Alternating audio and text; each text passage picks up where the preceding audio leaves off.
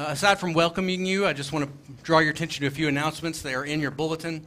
Uh, the first being that we will continue midweek. Uh, on Wednesday night, we'll have dinner followed by Bible study beginning at 5:45. If you haven't been, this would be a great week to make your first visit.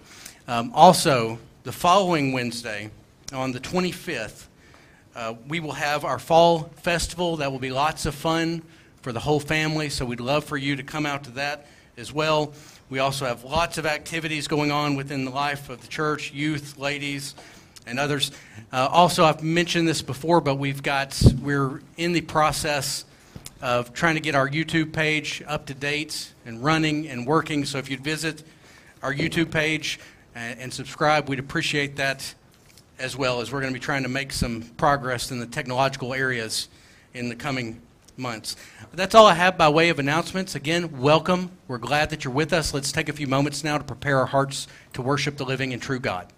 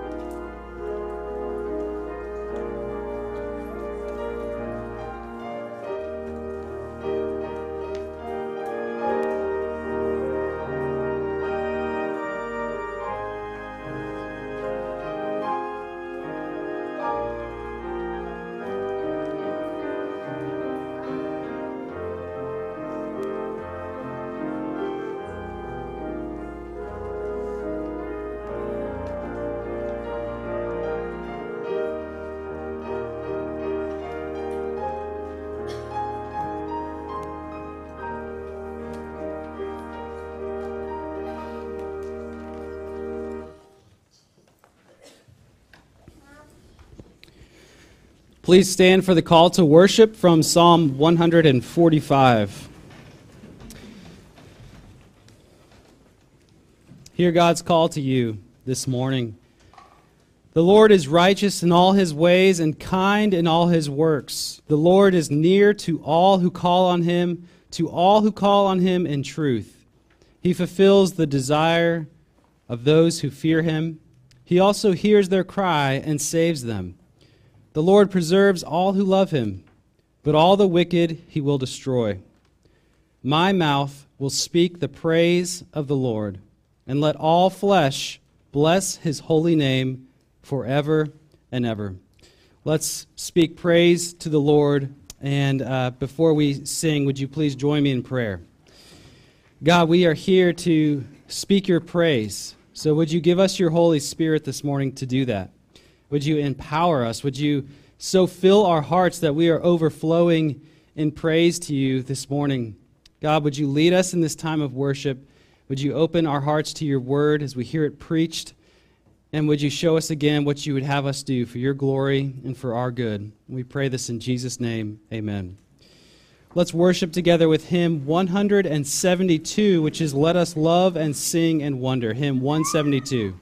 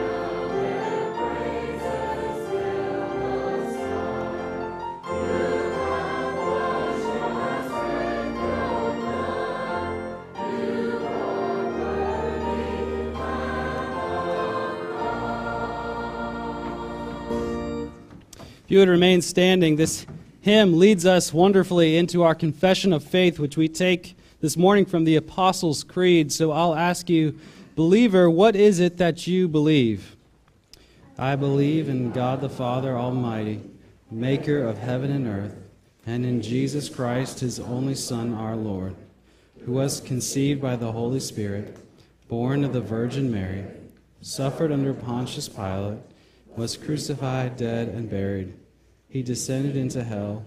The third day he rose again from the dead. He ascended into heaven and is seated at the right hand of God the Father Almighty. From there he will come to judge the living and the dead. I believe in the Holy Spirit, the Holy Catholic Church, the communion of saints, the forgiveness of sins, the resurrection of the body, and the life everlasting. Amen. You may be seated.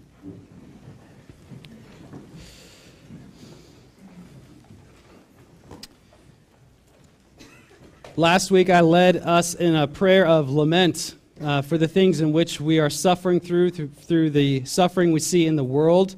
Um, this week, I thought we would pray uh, using a psalm that many call an, an imprecatory psalm, the Psalms of Judgment.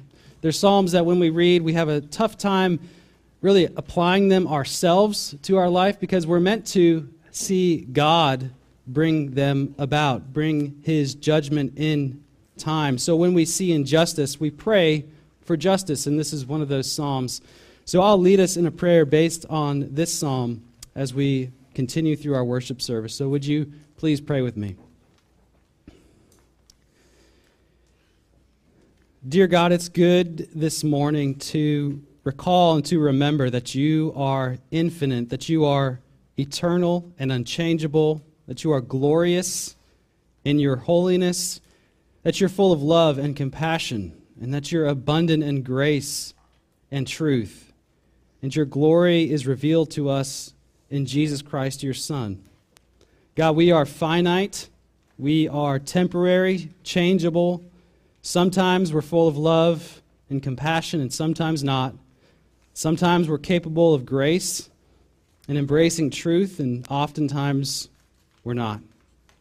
So we thank you, God, for our life, for a life we don't deserve, for your Son, Jesus, and the activity of the Holy Spirit in our hearts. We praise you this morning, Father, Son, and Holy Spirit, one God who is blessed forever. Lord Jesus, it's impossible to avoid all of the news in this day and age, especially when there's conflict and terrorism, especially when children and families are brought into the line of violence and injustice as we watch in Israel and Gaza, Ukraine, and elsewhere. So, God, we pray that you would let the evil of the wicked come to an end. We pray that you would establish the righteous. God, you tell us in your word that you're a righteous judge and a God who feels indignation every day. And this is a great comfort to us, your people, for vengeance is yours alone and not ours. God, we burn with rage when we see injustice, and we know you burn more. Your word says, if a man does not repent, God will whet his sword.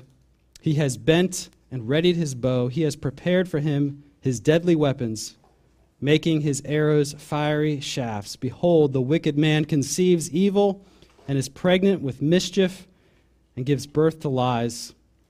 He makes a pit, digging it out, and falls into the hole that he has made. His mischief returns upon his own head, and on his own skull his violence descends. I will give to the Lord the thanks due to his righteousness, and I will sing praise to the name of the Lord the Most High. And so, God, we hear this and we pray, bring justice across the world. Help us to entrust our anger and our rage to you, that you would make us people of compassion and grace and even forgiveness for our enemies. Lord, we thank you for the many blessings that you have given us, for this beautiful weekend, for the weather, for the joyous event at the airport that many enjoyed, for your protection of the Winston Academy football player who suffered a severe concussion this weekend. God, we thank you for your protection of joy.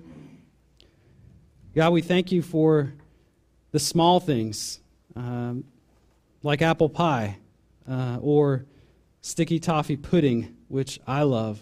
Lord, you are a good God. You bless us with food that makes us joyful, and we thank you for that. God, would you bless us here this morning? Would you fill us with your spirit? Would you fill our cups to overflowing? Would you make this time of worship something extraordinary that would be different from the rest of this week and that would fill us for the week to come? Change our hearts, we pray. And would you lead us in the prayer that Jesus taught his disciples how to pray? Our Father, who art in heaven, hallowed be thy name. Thy kingdom come, thy will be done, on earth as it is in heaven. Give us this day our daily bread, and forgive us our debts, as we forgive our debtors. Lead us not into temptation, but deliver us from evil. For thine is the kingdom, and the power, and the glory forever. Amen.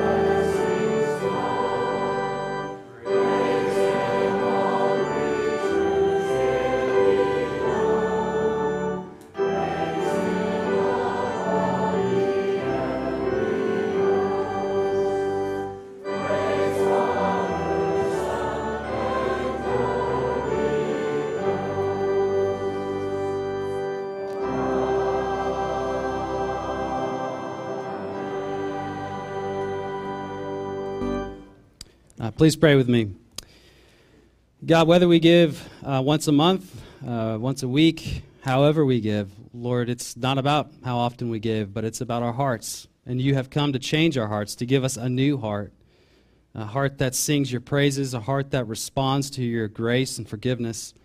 So, Lord, as we hear the gospel again from your word, as we grow in your word every day, would you make us uh, into joyful givers who have received so much from you, in abundance from you, uh, that we are uh, eager to give for your church. So use these tithes and offerings uh, for great things for your name. We pray in Jesus' name. Amen. If you would remain standing, we'll continue worshiping with hymn 672, 672, which is Trust and Obey.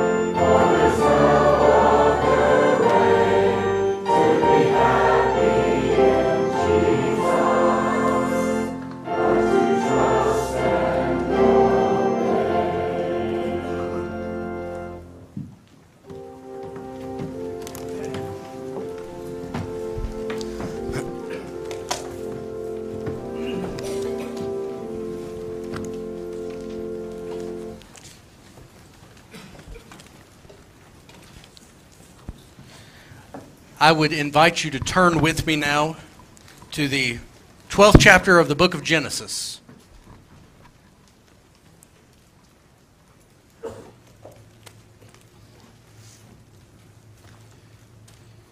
We're going to read together verses 10 through 20 of the chapter, but before we read it, let me pray for us. Let us pray. Father, this is your word that we are gathered before now, and we pray that you would fan it to flame in our hearts, make it alive to us, um, illumine our minds to understand, and give us wills that desire to obey you. For we ask it all in Christ's name. Amen. Genesis 12, uh, beginning in verse 10. Hear God's word. Now there was a famine in the land, so Abram went down to Egypt to sojourn there, for the famine was severe in the land. When he was about to enter Egypt, he said to Sarai, his wife, I know that you are a woman beautiful in appearance. And when the Egyptians see you, they will say, This is his wife. Then they will kill me, but they will let you live. Say you are my sister, that it may go well with me because of you, and that my life may be spared for your sake. When Abram entered Egypt, the Egyptians saw that the woman was very beautiful. And when the princes of Pharaoh saw her, they praised her to Pharaoh, and the woman was taken into Pharaoh's house. And for her sake, he dealt well with Abram. And he had sheep, oxen, male donkeys, male servants, female servants, female donkeys and camels. But the Lord afflicted Pharaoh and his house with great plagues because of Sarai, Abram's wife. So Pharaoh called Abram and said, What is this that you have done to me? Why did you not tell me that she was your wife? Why did you say she is my sister so that I took her for my wife? Now then, here is your wife. Take her and go. And Pharaoh gave men orders concerning him, and they sent him away with his wife and all that he had. And this ends the reading of God's Word. This is a difficult passage. As recently as yesterday, I was saying I wish that we didn't do the bulletins earlier in the week because I was still tempted to skip this one. but it's too late now.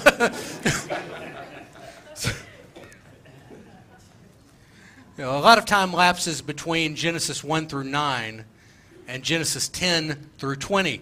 Abram has made his pilgrimage possibly all the way to Judah. And as soon as he arrives there, you know, years later, thousands of miles later of traveling, the first thing he meets is, is a famine. You know, it's not all rainbows and lollipops. And uh, what was the pudding that was mentioned? Figgy toffee pudding. It's, it's not all that for Abram on this journey. Uh, it's a difficult one. Uh, he's not going to live in Egypt permanently. The text specifically says he went there to sojourn. He never had intention of staying there.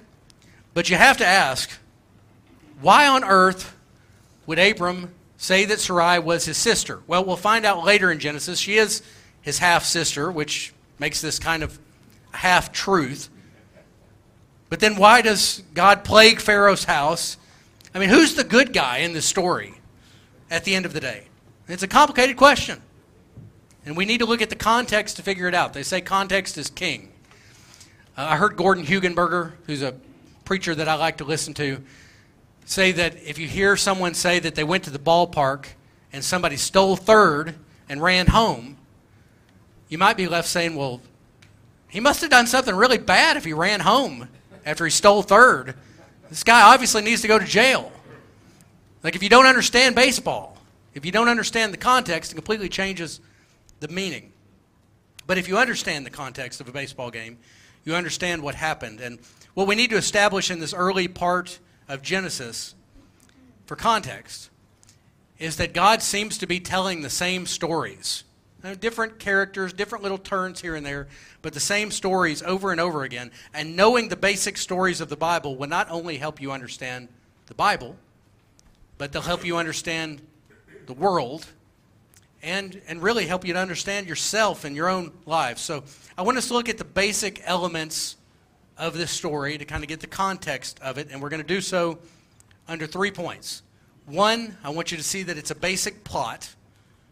Two, that there's opposition in this plot. And three, that this little mini plot points us to the great plot of the Bible. So, number one, this story is a basic plot. So, basically, every story starts with every good story starts with a character who has a wish and that wish comes true but then it comes with a catch if you get that you will never watch movies the same again because you'll always be looking for okay the main character what's he or she want and when they get it what's the catch that comes with it well with abram i mean he has several wishes one is to have a child I mean, the catch the, to have a son, and the catch that's going to come for that later on, uh, there's several catches. One is he's going to have to wait 20 more years. Another is that God's going to ask him to do something with that son on an altar that Abram doesn't want to do, but we're not there yet. Right now, Abram has a wish to get to the promised land. And he's going to get there, but it's going to come with a catch that there's going to be a severe famine in the land. It mentions famine twice to point out that it was very severe. So the famine is the inciting incident of the second part of chapter 12 that leads us to a whole new story that, each, that Abram now has to go searching for food so he doesn't starve to death. And that search leads him south from Judah down into Egypt. Now, this sets up a couple of plots that God is going to tell over and over again in the Bible. And one is God's people having to leave the land to find food. That's Abram's story. That's the story but in the book of Ruth. That's the story later on in the book of Genesis as we get into the story of Joseph in the house of Pharaoh. His great job in Egypt is to store food so that they can feed peoples who come flocking into Egypt uh, because of severe famine surrounding all of Egypt. You know, Egypt was blessed to have the Nile River, which kept the land fertile. And really, you know, as you think about that at the end of Genesis, how that famine in the land and Egypt's store of food that leads to peoples from all over the known world at the time coming there for food and becoming subservient to Pharaoh, ultimately leading to the enslavement of the Israelites and therefore into the book of Exodus. If you look at this story with Abram, the, the similarities of the plot to the Exodus story itself are really striking. And I had never seen this before this past week studying the passage. So let's notice a couple things. Aside from the famine, that leads Abram into Egypt, we learn what type of place Egypt is. So in our passage in verse 12, Abram says, When the Egyptians see you, he says this to his wife, they will say, This is his wife. Then they will kill me, but they will let you live. This is telling us Egypt is a place where men are killed. It's not a good place when we flip over to the book of Exodus in chapter 1, verse 22, early in that narrative, it says, Then Pharaoh commanded all his people, Every son that is born to the Hebrews you shall cast into the Nile, but you shall let every daughter live. See the parallel. The young men, the boys, they're going to die. The women are going to live. So Egypt is a place where men die. It's also a place where people are enslaved. In verse 15 of our passage, it says, When the princes of Pharaoh saw Sarai, they praised her to Pharaoh, and the woman was taken into Pharaoh's house. The word there is a very violent word, it's literally seized.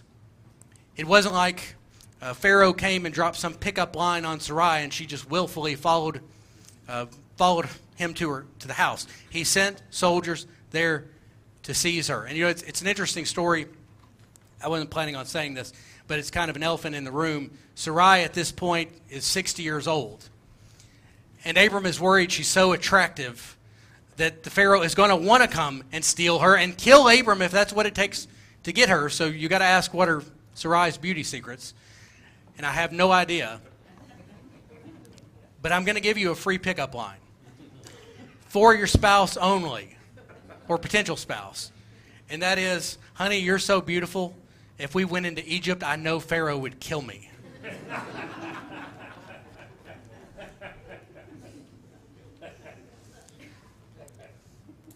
But Sarai is seized, and there's a clear message. This is our introduction to Egypt in the Bible. Remember with Babylon, we were introduced that they were a confused people, not to be trusted. This is our introduction to Egypt. Pharaoh kills men, He's, he takes lives, he seizes people, he enslaves people. Don't trust Pharaoh. He's a thief, he's a murderer. And now, the, the final parallel here that's, that's so clear in the story is God brings plagues on Pharaoh's house, and Pharaoh sends Abram out with great possessions. Exact same thing that's going to happen in the Exodus. Verse 17 The Lord afflicted Pharaoh and his house with great plagues because of Sarai, Abram's wife. And if you ever, if you want to get nerdy and have some fun with commentaries, boy, the old Jewish commentators had a lot of theories on exactly what these plagues were. And I'm not even going to go there today, but I just share that with you. And then Pharaoh says in verse 19 to Abram, Why did you say, She is my sister, so that I took her for my wife? Now then, here is your wife, take her and go. It's really stark in the Hebrew. It's literally, Take her and get out. I don't ever want to see your face again. Get out of my land. It's the Exodus in miniature. It's following the same basic plot. That leads to number two. So we've got this plot that's going to be repeated through the Old Testament. What does God want us to know?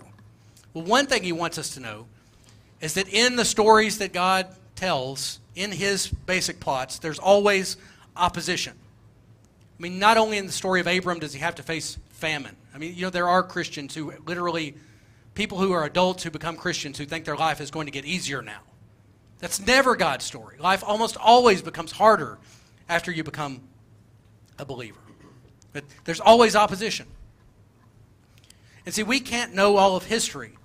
There's just too much to know. That's an old joke for ministers who are going through ordination exams. You could flunk everybody on the history exam because it's just not possible to know thousands and thousands of years of history. But if we know the basic plots of history, the basic stories that God tells over and over again, it can help us understand life and it can help us not to make the same mistakes over and over again. This is one of the reasons I enjoy storytelling in general, why I enjoy novels and movies. They generally follow the same basic few plots because humans all experience the same experience at the end of the day. One author that a secular author that I read said, "Our flood of books and movies, of plots and story arcs, they might be mankind's way to be aware of all our history, our options. If we're too lazy to learn history, maybe we can learn plots." That's part of what God's doing by telling the same stories over and over again. It's like if you get these plots down, you can understand what's going on around you. I mean, I've made the joke in, in the past many times. It's like, go back and watch The Matrix if you want to understand what's going on in our world today. It's, it's such a basic archetypal plot. That's why it's stuck around for as long as it has. But getting back to our story in Genesis 12, one of the basic plots here is that there's always opposition. God's people always face opposition. You will always face trials that tempt you to get off the path. The opposition here, particularly, is a dictator. And we learn a very basic thing about dictators that it would be helpful to know. And that's that dictators dictate. Tyrants tyrannize. Tyrants are not to be trusted. They control people through food, they enslave people, they kill. But in the end, God sends plagues upon them and they lose. But in the midst of tyranny, it's hard to believe this because we don't see the plagues yet. All Abram knew is that this man, Pharaoh, is so vicious and tyrannical that he would kill him in order to steal his wife. And the commentators have a field day on this. I read some commentators who I really tore into Abram for this. How dare this man, who's supposed to be the hero of our faith, put his wife and ultimately his future family at risk? What a terrible husband, if not a terrible human being. I read other commentators who just tried to defend Abram, and you, you can actually make a pretty good defense that he was act, acting rationally, if nothing else here. But this story is just showing us a basic truth to the human story in general. When we, and that is that when we are faced with tyranny, the first temptation will be to give up the truth. There are times when we will need to distort the truth when we face tyranny. You'll see that in Exodus. Remember the Hebrew midwives who were lifted up as heroes. What did they do? They fudged the truth. They said, you know, these Hebrew women, they're so virile, they just, they just give birth before we can even get in the room. The truth was, you know, they're trying to hide these babies. Moses is a benefactor himself of being hidden. And you see this with Abram. He's trying to protect himself from being killed. He's trying to protect the, the messianic family from going out of existence. Now, the problem is when lying becomes ingrained. And see, the entire kingdom of Egypt, one of the things that God wants us to see about Egypt leading into Exodus, the entire kingdom is built on lies lies of false gods. You read Exodus carefully, you'll see when God sends the, the ten plagues on Egypt, he says he's declaring war on Egypt's false gods. It's a war of truth versus lies, of true religion versus false religion, of the seed of the woman versus the seed of the serpent. And God is showing us in the plagues that God is in control of everything from flies to famines to Pharaoh's firstborn. But he's showing us on the basis of this little lie that Abram tells that one of the things we have to be very careful about is letting lying become ingrained in our lives. And you know, of all the temptations we face now in modern America, believing and propagating lies is right up there at the top of the list because we have this little thing called the internet. And it's hard to know who to believe anymore about anything. And so I've gone back in these recent years since you know all the chaos from 2016 on, 2020 on, and uh, you know I've, people always told me you need to read the Russians. Well, I don't enjoy reading the Russians because they're not easy to read, especially in translation. But you know because Rod Dreher wrote a book on it recently, it's come out uh, more popularly that one of the Russians who was in the fight of truth versus lies in the Soviet Union during the Cold War, uh, particularly in the 1970s, was Alexander Solzhenitsyn. Say that name three times fast. In 1974, he was being arrested by the Soviet Union because he was standing up against the Communist Party. And he released an essay on the day he was arrested called Live Not by Lies. That's where I got the basis for our title today Live Not by Half Truths. But this is a few things that Solzhenitsyn said, and they're so applicable today. Our way must be never knowingly support lies. And thus, overcoming our temerity, let each man choose will he remain a witting servant of the lies, needless to say, not due to natural predisposition, but in order to provide a living for the family, to rear children, in the spirit of lies. He was saying the temptation Russians were facing was, I got to have food, and therefore I got to support the lie. Or has the time come for men to stand straight as honest men, worthy of the respect of his children and contemporaries, and from that day onward to vow this is strong stuff that he will not write, sign, or publish in any way a single lie distorting the truth so far as he can see. Will he not utter a lie in private or in public conversation, nor read it from a crib sheet, nor speak it in the role of educator, canvasser, teacher, or even actor? Will he not, in painting, scripture, photography, technology, or music, depict, support, or broadcast a single false thought, a single distortion of the truth as he discerns it? will he not cite in writing or in speech a single guiding quote for gratification, insurance, or his success at work unless he fully shares the cited thought and believes that it fits the context precisely? Will he not be forced to demonstration or a rally if it runs counter to his desire and his will? Will he not take up and raise a banner or slogan in which he does not fully believe? Will he not be impelled to take a meeting where a forced and distorted discussion is expected to take place? Will he not subscribe to nor buy in retail a newspaper or journal that distorts or hides the underlying facts? He said, Live not by lies. We need that voice. God put it in his top 10. You shall not bear false witness. We need that voice in the church. Another Russian from previous century, Dostoevsky, said the man who lies to himself and listens to his own lie comes to a point that he cannot distinguish the truth within him or around him, and so loses all respect for himself and for others. And having no respect for himself, he ceases to love. See, the greatest lie that we face now in our culture is either that there is no God, or that if there is a God or gods, that those gods must not be the God of the Bible. And this isn't a new problem.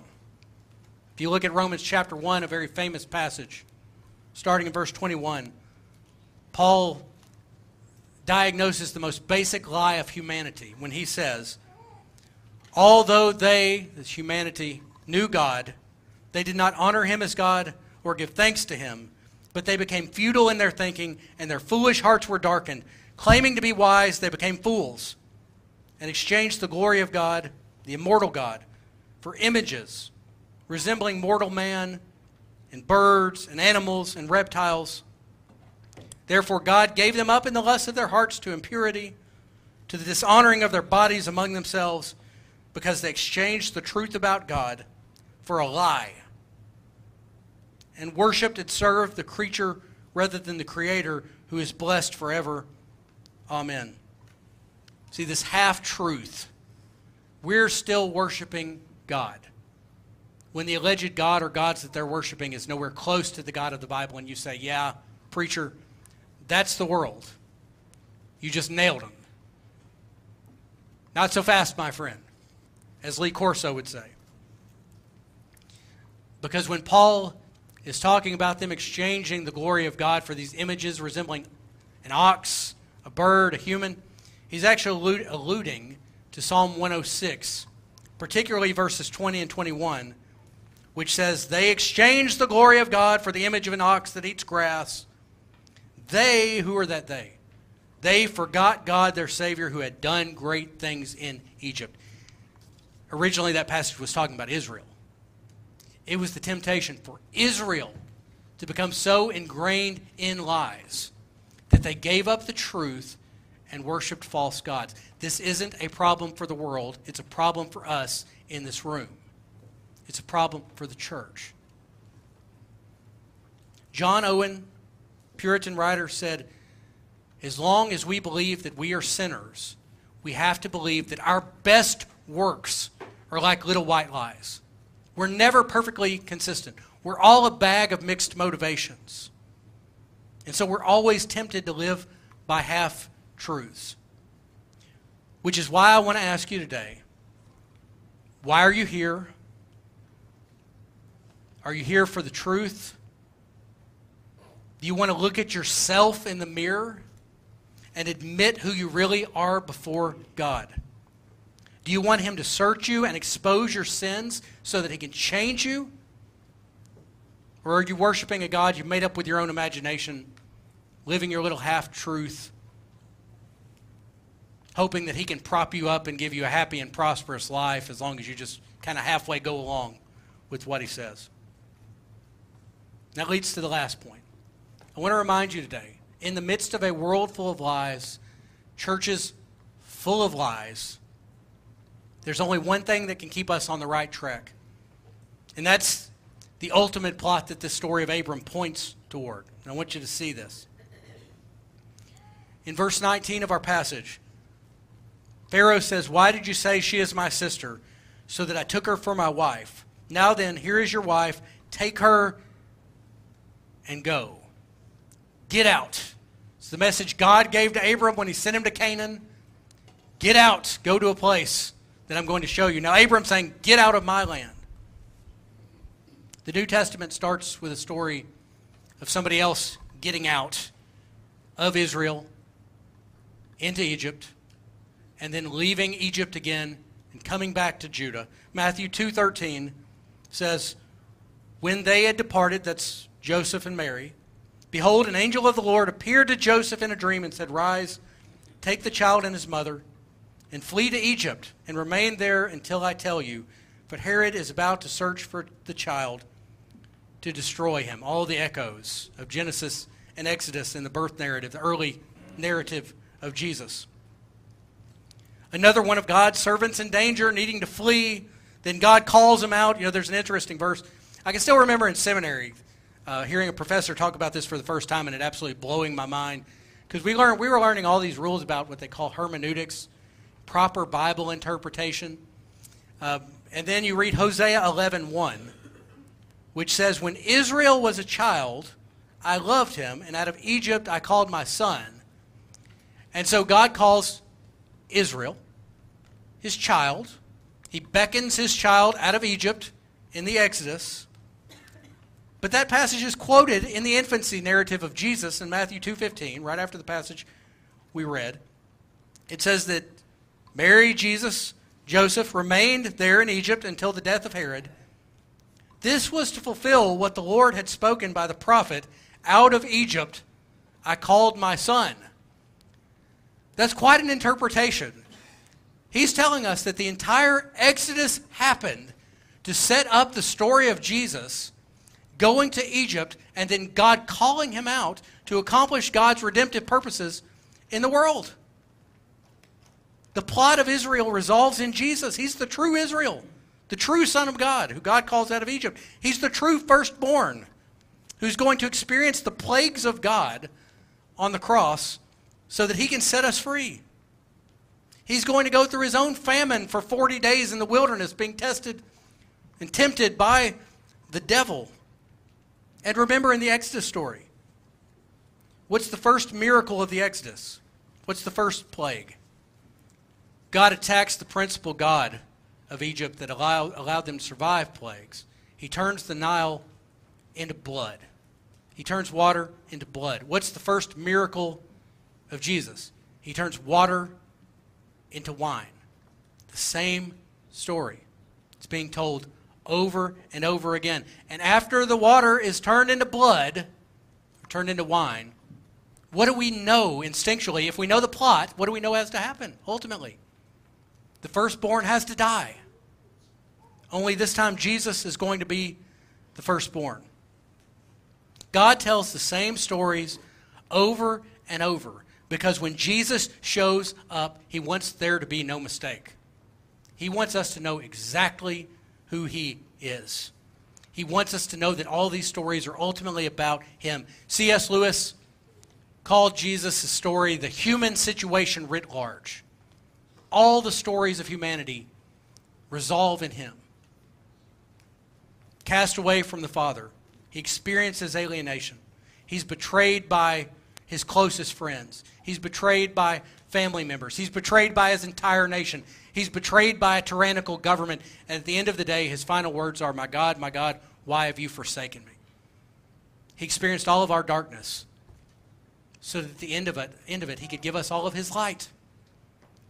He took the consequences of our lies and half truths upon himself so that he could say to us, I am the way, the truth, and the life. No man comes to the Father but by me. I want to end with one of my favorite quotes.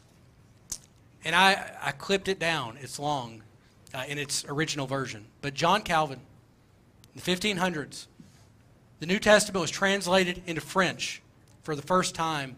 And Calvin wrote a preface to the French translation, oh, actually, of the Bible, not just the New Testament, to the king. He dedicated it to the king and said, Here, king, when you read this in your own language, this is what you're going to find. This is part of what he said.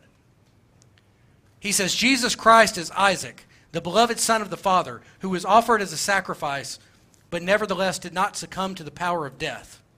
Jesus Christ is Jacob, the watchful shepherd, who has such great care for the sheep which he guards. Jesus is the good and compassionate brother Joseph, who in his glory was not ashamed to acknowledge his brothers, however lowly and abject their condition. He is the great sacrificer and bishop Melchizedek, who has offered an eternal sacrifice once for all.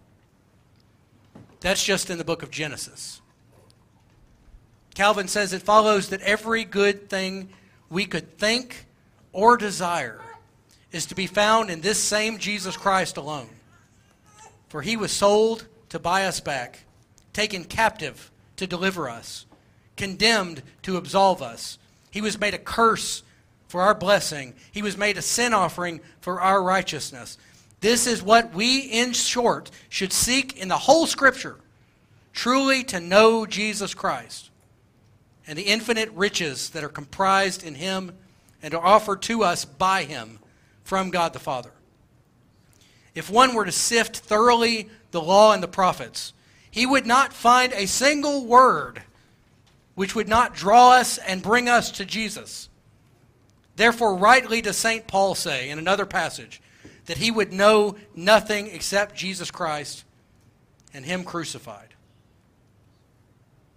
And for a fact, since all the treasures of wisdom and understanding are hidden in Christ, there is not the least question of having or turning toward another goal, not unless we would deliberately turn aside from the light of truth to lose ourselves in the darkness of lies. Gordon Ramsay, that theologian, he likes to say when chefs mess up, he says, You've lost the plot. You know how we lose the plot? It's when we get away from Christ. Spurgeon called the Apostle Paul the man with one message. He knew nothing except Christ and Him crucified. If you wanted to talk about politics, he had one message Jesus is Lord. If you wanted to talk about family, he had one message Husbands, love your wives as Christ loved the church. Wives, submit to your husbands as to Christ. Children, obey your parents in the Lord. The plot always, always, always resolves in Jesus. When you get off the path, when you find yourself tempted to buy the lies, not only of the world around you, but even that are being propagated within the church, say to yourself, I've lost the plot.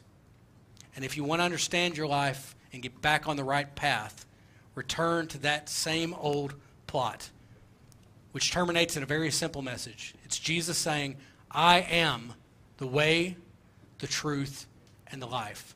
No man comes to the Father but by me. Let us pray.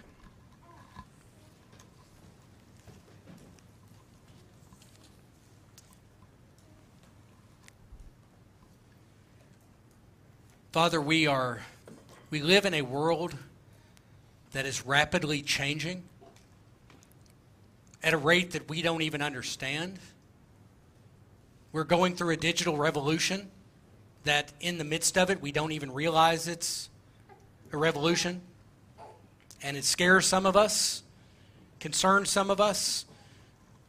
The younger ones among us are so engrossed in it that it's hard for them to pull away objectively and see what's happening. But regardless, in the years to come, as we face tyranny, we are going to be tempted to lie. And there are times when we, we will need to be silent just out of wisdom. There are times when we're going to have to be very shrewd. But may it never be that your church would capitulate to living constantly in lies as Solzhenitsyn said, live not by lies. Help us to live not even by half truths, not in our workplaces, not in our households, certainly not civically. And Lord, bring us back to this plot over and over again that will help us to stay faithful to your truth. And that is that Jesus is the truth. And if we do not stray from him, we'll never stray far from ultimately your truth. So help us to be faithful in the midst of a crooked and perverse generation in lifting up the blessed name of our Savior. For we ask it in His name. Amen. Let's stand together and sing our closing hymn, which is number 181. We come, O Christ, to you.